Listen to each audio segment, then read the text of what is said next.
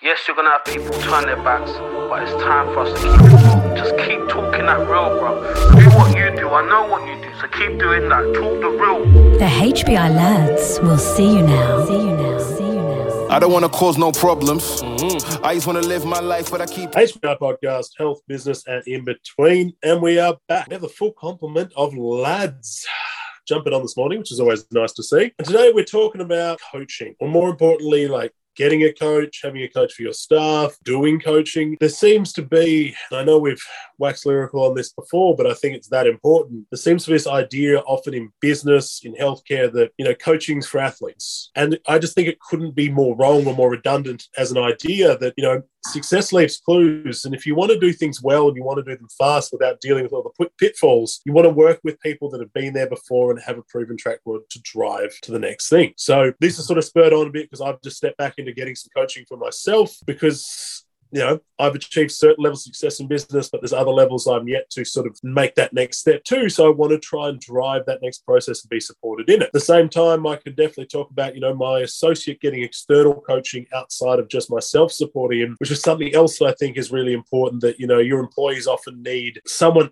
else looking after their development on top of you. And I'll explain and we'll run through why that can be a benefit and you know the pitfalls there. And I think third, this is a really important one. It's great to have Dan back on the line because you know how do you then set up to you know take your experience and coach others to drive it forward. So a lot in it today, but let's start with the top and we'll work our way down. So down. So being coached yourself. I obviously have talked repeatedly over times about having coaching. Obviously, my former business coach, Lawrence Tam, who was absolutely fantastic. I've had other coaches over the years. And when I've moved on, it's never been because there's been something negative. It's always just been that, you know, I'm making my next step and I didn't feel at that time that that person was the person to drive me there. But I owe so much of my external development and I guess my avoidance of some of the, uh, the pitfalls of practice to these people's coaching experience. So, Dan, you're someone who's big into getting coached besides being a coach. Do you want to talk a bit about what it is for you? Yeah, I think there's a few different things that I look for personally. Like number one is I always think of where am I currently at, point A, what's my goal, point B, and then trying to find someone who's at point B or, or who has done point B and just think, well, obviously like, you probably could do things yourself, but if you can find someone who's doing what you're doing or has done what you've done, they can help you get there a lot faster, make a lot less mistakes. Um, and essentially like really any form of coaching mentoring is just like, I view it as you're just buying time like, you know, I could probably do it in five years, but if you get a mentor, you can probably get there in one year. So you're really just paying for virtual time travel so you can get there faster. So looking at yeah, who, who's doing what you're doing, um, and then obviously in a non-arrogant way, like you know, like you just said, um, all three of us have a certain level of success, and even though you do have a certain level of success, you obviously want to find someone who's you know a level or two or three above you and can take you from where you currently are from level of success to you know that next that next level that you're chasing, or maybe a completely different field and you know, something completely different. Yeah, and like I think just jumping back on that quickly, there's no point like in getting coaching from someone that hasn't done what you're looking to achieve, right? It's all well and dandy for people to have a whole skills, but you know if you're if you're a practice owner and you want to own multiple practices, if someone's never done that, they're probably not a good fit, right? If you want to see, you know, if you want to double your revenue on your what you're currently doing, and that person has never, you know, not necessarily doubled their revenue, but doesn't understand how your practice model works, then that's probably not going to be a good fit either, right? So fit is such a massive thing because like you said, there's no in if you want to create your development, if that person doesn't have it, well then what's the point in, you know, paying them the money because they can't they don't know how to get there, right? Mm. Yeah, agree all, all points said. I think there's an, a huge element of having the, the social proof and the credibility uh, to be able to, to be a coach and for obviously to attract and generate leads. Obviously, if, if people you know are looking for as Dan said, their their endpoint, it would make a lot of sense. Well, this person has done that. They got the runs on the board, therefore they would be a very suitable coach for me. Obviously, you can explore the options, and obviously from the outside looking in, you obviously can be deceived quite easily. So obviously, it takes probably a bit of time and, investigation into getting a coach who's very suitable for you. So, but on that point as well, and this could be even a topic for getting on like business partners and that sort of thing. It's like, would you? So if you want to be a fantastic practitioner, obviously you probably should see learn from a fantastic, competent practitioner. But if you, for example, want to be a, fantastic business owner, um, you're not necessarily looking for someone who might be you know, in allied health, for example, a fantastic practitioner who's also running a business that's you know semi good. Um, you might want to look at someone who is uh, a gun in sales or a gun in marketing, or someone who is you know uh, fantastic at producing content. There are de- many different aspects, and I guess you could call it pillars of a business. So it totally depends where you're at and where you want to be. Obviously, taking baby steps to get there, but I think the relevancy is is very high here. And, um, and what a good thing would be is also to talk to previous students of the coaches and go, well, what was it like? How did you pay? How has it helped you? So often a lot of coaches will have testimonies which are specifically designed because we all know, you know, a testimony can sometimes be authentic and sometimes it's it might be inauthentic or ingenuine. So I think if you're going to spend your money, and like Dan and Nathan have mentioned many times before, make sure that you know you're going to be smart and intelligent because let's say you're in your early stages of a career and uh, or you're looking to expand your business resources might be limited. So i think that a lot of uh, due diligence is necessary when choosing a coach, especially if you're going to spend a bit of coin. Yeah, absolutely. And I think coming back to that, you made some really valid points in terms of like being able to identify where your own roadblocks are, right? Like there's no point in getting a high functioning coach if they don't do the work you're looking for, right? And that's what you said, like due diligence. I think looking for a coach that can help actually you figure that out is probably the biggest thing you need. Like my favorite thing that I've experienced with my previous coaching and with the coach I'm going to now is they they're not allied health practitioners that have some skills in you know marketing or in content creation. They are form like allied health practitioners that have then gone on and then they bring in the experts in those areas as part of that coaching, right? So they're not afraid to look for the expert because I think that when if you get that coach that's trying to be the jack of all trades in your early career, I think that can be an all right thing because usually that's a more affordable. affordable. But it's something you've definitely got to be wary of. And I think this is all again comes back to having a good understanding of yourself. Because if you don't understand where you're at in your career, you can look for the wrong thing. Like if you're an associate you know you're working for someone and you're just wanting to support your development you're wanting to support your practice growth you don't need like the high ticket like thing because there's some of those a lot of those strategies you're not going to be able to do because you don't control the business right? So a lot of early age growth like um coaching is around mindset and understanding and you know, breaking poor associations with the ideas of money and things like that. Like that's really valuable coaching and it's money well spent early on in your career, right? Because it's the stuff that you need to work on for later to be able to get the best development and support a team and do all those things. If you're further along in your career, then you know an all-encompassing coaching system of you know self-development, of business development, of these experts coming in, working at your systems, the value's there, right? So so you said there's a bit of introspection that has to happen in order to know where you're at. And a good coach should be able to drive that. And also, a good coach should probably say no to clients more than they say yes, right? So you they should make sure you're an actually a good fit because for them, you know, like you said about the testimonials, right? They they build their business on testimonials and referrals, like we do in Allied Health. If you can't get that result, then that's more people are going to find out about that than those that do in the good results, right? So when it comes to you know having that initial onboarding meeting, you should you know, both your coach should be looking for, and you should be both looking for reasons why it actually isn't a good fit. And I'm jumping ahead a little bit, but I just would argue that a lot of the times when you speak to someone else, and if they haven't had a great result, the first thing you want to understand from is why.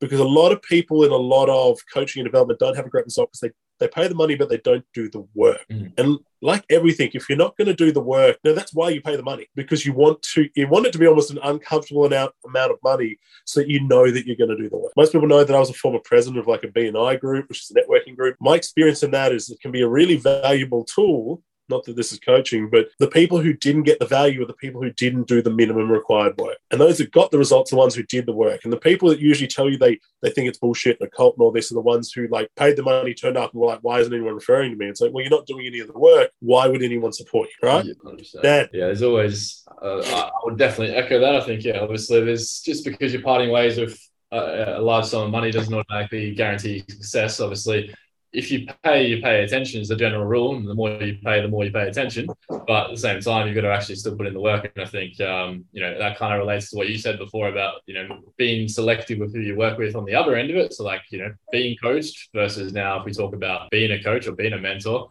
um, you know, being selective with who you take on. So number one, try and minimize the amount of times that's going to happen because if you can tell someone's not the right type of personality or uh, they're not willing to put the work in, like I think from an ethical perspective, you know, uh, what what's more important to me anyway is like obviously business reputation, personal reputation, getting a result doing the right thing versus just taking someone's money when you know that they might not be the right fit for you or you know you, you can see they're not going to be able to get the results so um, yeah filtration is very very important. I think like all the best coaches and all the best you know practitioners and stuff like that if you if you go through their processes there is a um, you know a, multi step process to be able to work with them. It's not like you can just buy their buy their shit directly. So um, I think that's an important part of the process because otherwise, you know, what we were saying before, even about being at a level um, as a mentor above the people you're actually mentoring. Uh, for me personally, like if I, I, have a lot of guys reach out to me asking for business mentoring and business coaching, I'm not a business coach. I'm a you know health coach, osteopath. However, I, you know, if it's like if I'm working with a cert three, or four who's just started in the gym, or they or an osteopath who is like, hey Dan, I want to transition to online, I want to do what you do. It's like, all right, my wheelhouse. I feel super comfortable.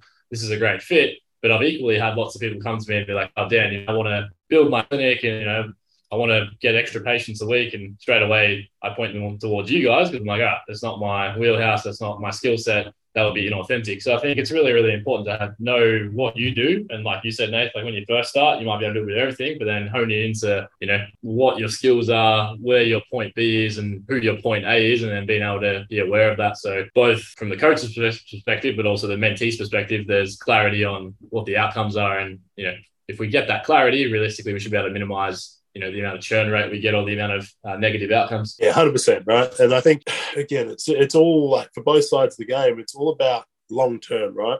When we have a relationship with the long term, we want to build a long term relationship. As I say, you don't jump over dollars for cents. So you know, if you're you should have stringent systems in terms if you are a coach to go, all right, let's weed out the people that are not a good fit. You know, that's what we aim to do long term in our own businesses is go, all right, let's set up a particular no niche, particular marketing. We're doing particular systems so that, you know, the people that are not a good fit for your practice are also going elsewhere, not coming to you. Because if you want to do things in a certain way and they want a different way, well, it's just never going to be a fit. Now, I want to jump next side of things coaching for your staff, right? From admin staff, from a practitioner staff, but I think focusing on practitioner is the big one here. I have a firm belief, and it doesn't have to be constant or immediately, but a firm belief that your staff should also have outside coaching besides your own, you know, mentoring. So I think as a, you know, a business owner, as a health practitioner, you should have a lot of mentoring for new staff, particularly if they're, you know, new grads early in their career, which is around, you know, diagnostics, treatment, it is around business development, right? You're, you're giving them all those skills because that's part of the employment package, right? It's part of the reason you take a certain percentage is because you are handing back all these invaluable skills. But I do think there's huge value in the external because we all have to admit, like I said, we've got blind spots, right? And having an external coach for that person helps you find your own blind spots and sees where they may be developed there. Number two, I also think it helps the relationship because you should be confident having hard conversations with your staff, but sometimes it's nice to be able to have that other person. Like you've been telling them, hey, you need to work on your rebooking. You're doing a terrible job of this. They handle these excuses over. And then that third party is just like, you know, it's because you're shit. You're not dealing with your life and you need to deal with your like association. And, you know, they're paid the money. So they're like, like all right, we're going to do it. Whereas like if you do that, you might burn your relationship up a bit, right? obviously I'm not being as tactful as you could be there. So having that third party to help the development is such a good thing because it, you know, it it drives certain aspects aspects that you may not want to or have the tools to help with. Now, of course, most people are going to argue that the potential risk there is that, you know, that coach is going to drive that person to go out and set up their own business, do all these things. And I listen, this always for me comes back to communication if you have a good relationship with your staff, if you're treating them well, looking after them, it's only benefit to you, right? And if they leave and do things, well, they were going to do that anyway. So at least hopefully they're integrous with the way that happens. But the benefit of the development there is so much more. And the fact that even though they are technically paying you for your mentoring, through this, like the agreements, them having, like you said, skin in the game, put money down for this development they're more likely to follow through. We all know getting follow through is the number one thing we need for staff. Yeah, yeah, that was that was big. Uh, now we covered a lot of topics here. I think on that one, not that it's a can of worms as such, but that could also be another topic in itself. Is like how would you mentor and, and coach your own guys? But I think that's new to me as well. I think I would like to encourage that of my team is to, and it's not as common in physiotherapy is to outsource some of your own coaching. It's actually quite rare. I haven't seriously. I do. I do a bit of business coaching now with my older brother, but in the first eighteen months of business, I did business coaching with a, one of my friends, is a fantastic um, operator. And then I, I, had a bit of a stint there where I'm like, all right, things are going all right. But then I also I started again the last couple of weeks, and I can certainly um, validate the use of a good coach, and it's just so, so helpful. As Nate said, it, it sort of does um, help you miss the blind spots. But um, getting your your team to do some outside mentoring and preferably i don't know w- would you want to have a connection to that coach who does the external stuff? I'm not sure if that's what what like a recommendation you might go hey uh, this person you know they're not connected to the business as such. However i think that'd be a really good recommendation for a coach for you. Does that what happened with um Ryan? Uh, yes and no. Like, so the coach is a close friend of mine anyway, but it was not something that I pushed towards. In fact, this I didn't even know this person was doing coaching at the time. I have definitely always sent op- opportunities through. When I see opportunities for learning, when I see opportunities for coaching, I will send things and say, "Hey, have a look at this, see if it speaks to you." Right? Mm-hmm. I don't want to be forceful. I don't want you. I don't want you to feel like I'm forcing you to go spend your money here, because then again, you're going to create the opposite of what you are looking for. But it is, you know, I think it's just putting options out, like having the conversation around it, going, all right, here, listen, I'm going to send you some stuff through. Have a look. No pressure. See if there's something that speaks to you. And in this case, he had a conversation that spoke to him and he's moved through it. So it's something that I think, like, you've got to find your own way with it but I think it's something that can really develop. And I think the same goes for your like admin stuff, right? Like I've spent a lot of money and a lot of time bringing in external parties that specialized in admin, particularly like the Caro system, which is both, you know, from shoring up procedures and how you do things to just understanding the mindset around why things are recommended this way, why we speak about things this way. Because if your staff are as much part of the, the journey as you are, like everything is clean and sweet. Like, you know, I've got mm. four chiropractic assistants sitting on the desk, but they're not sitting on the desk. They're a massive part of the patient's like journey. And so having them understand how to frame things, why this might be happening, what these things are challenges, how you, you know, if someone says this, this is probably what's going on, opportunities for them to pass things back to us that's how we streamline things. And also the long-term goal of that is that's how it takes time away from me. So listen, I know we're running short of time today we got real it. So I think it will catch part two in the near future. But I do think coaching is a massive part of things in all aspects of life, physical, you know, like mindset, all these things. It doesn't matter whether you're a business owner or where you are in life, there's opportunities for coaching. And I think, you know, if you're listening to this and you're feeling a bit lost, it's time to look at for those opportunities. Mm. Please, we are a resource, not necessarily that we're doing coaching, but if you would like to have recommendations, if you need some support there, we're always happy to help. And please, as always, if you have enjoyed today, grab a screenshot, throw it up, tag us in. We really do appreciate it. And leave us a five star review so we can help more people and we can help this industry be the great thing it is. As always, lads, it's a pleasure. Thank you, brother. Thank you for listening.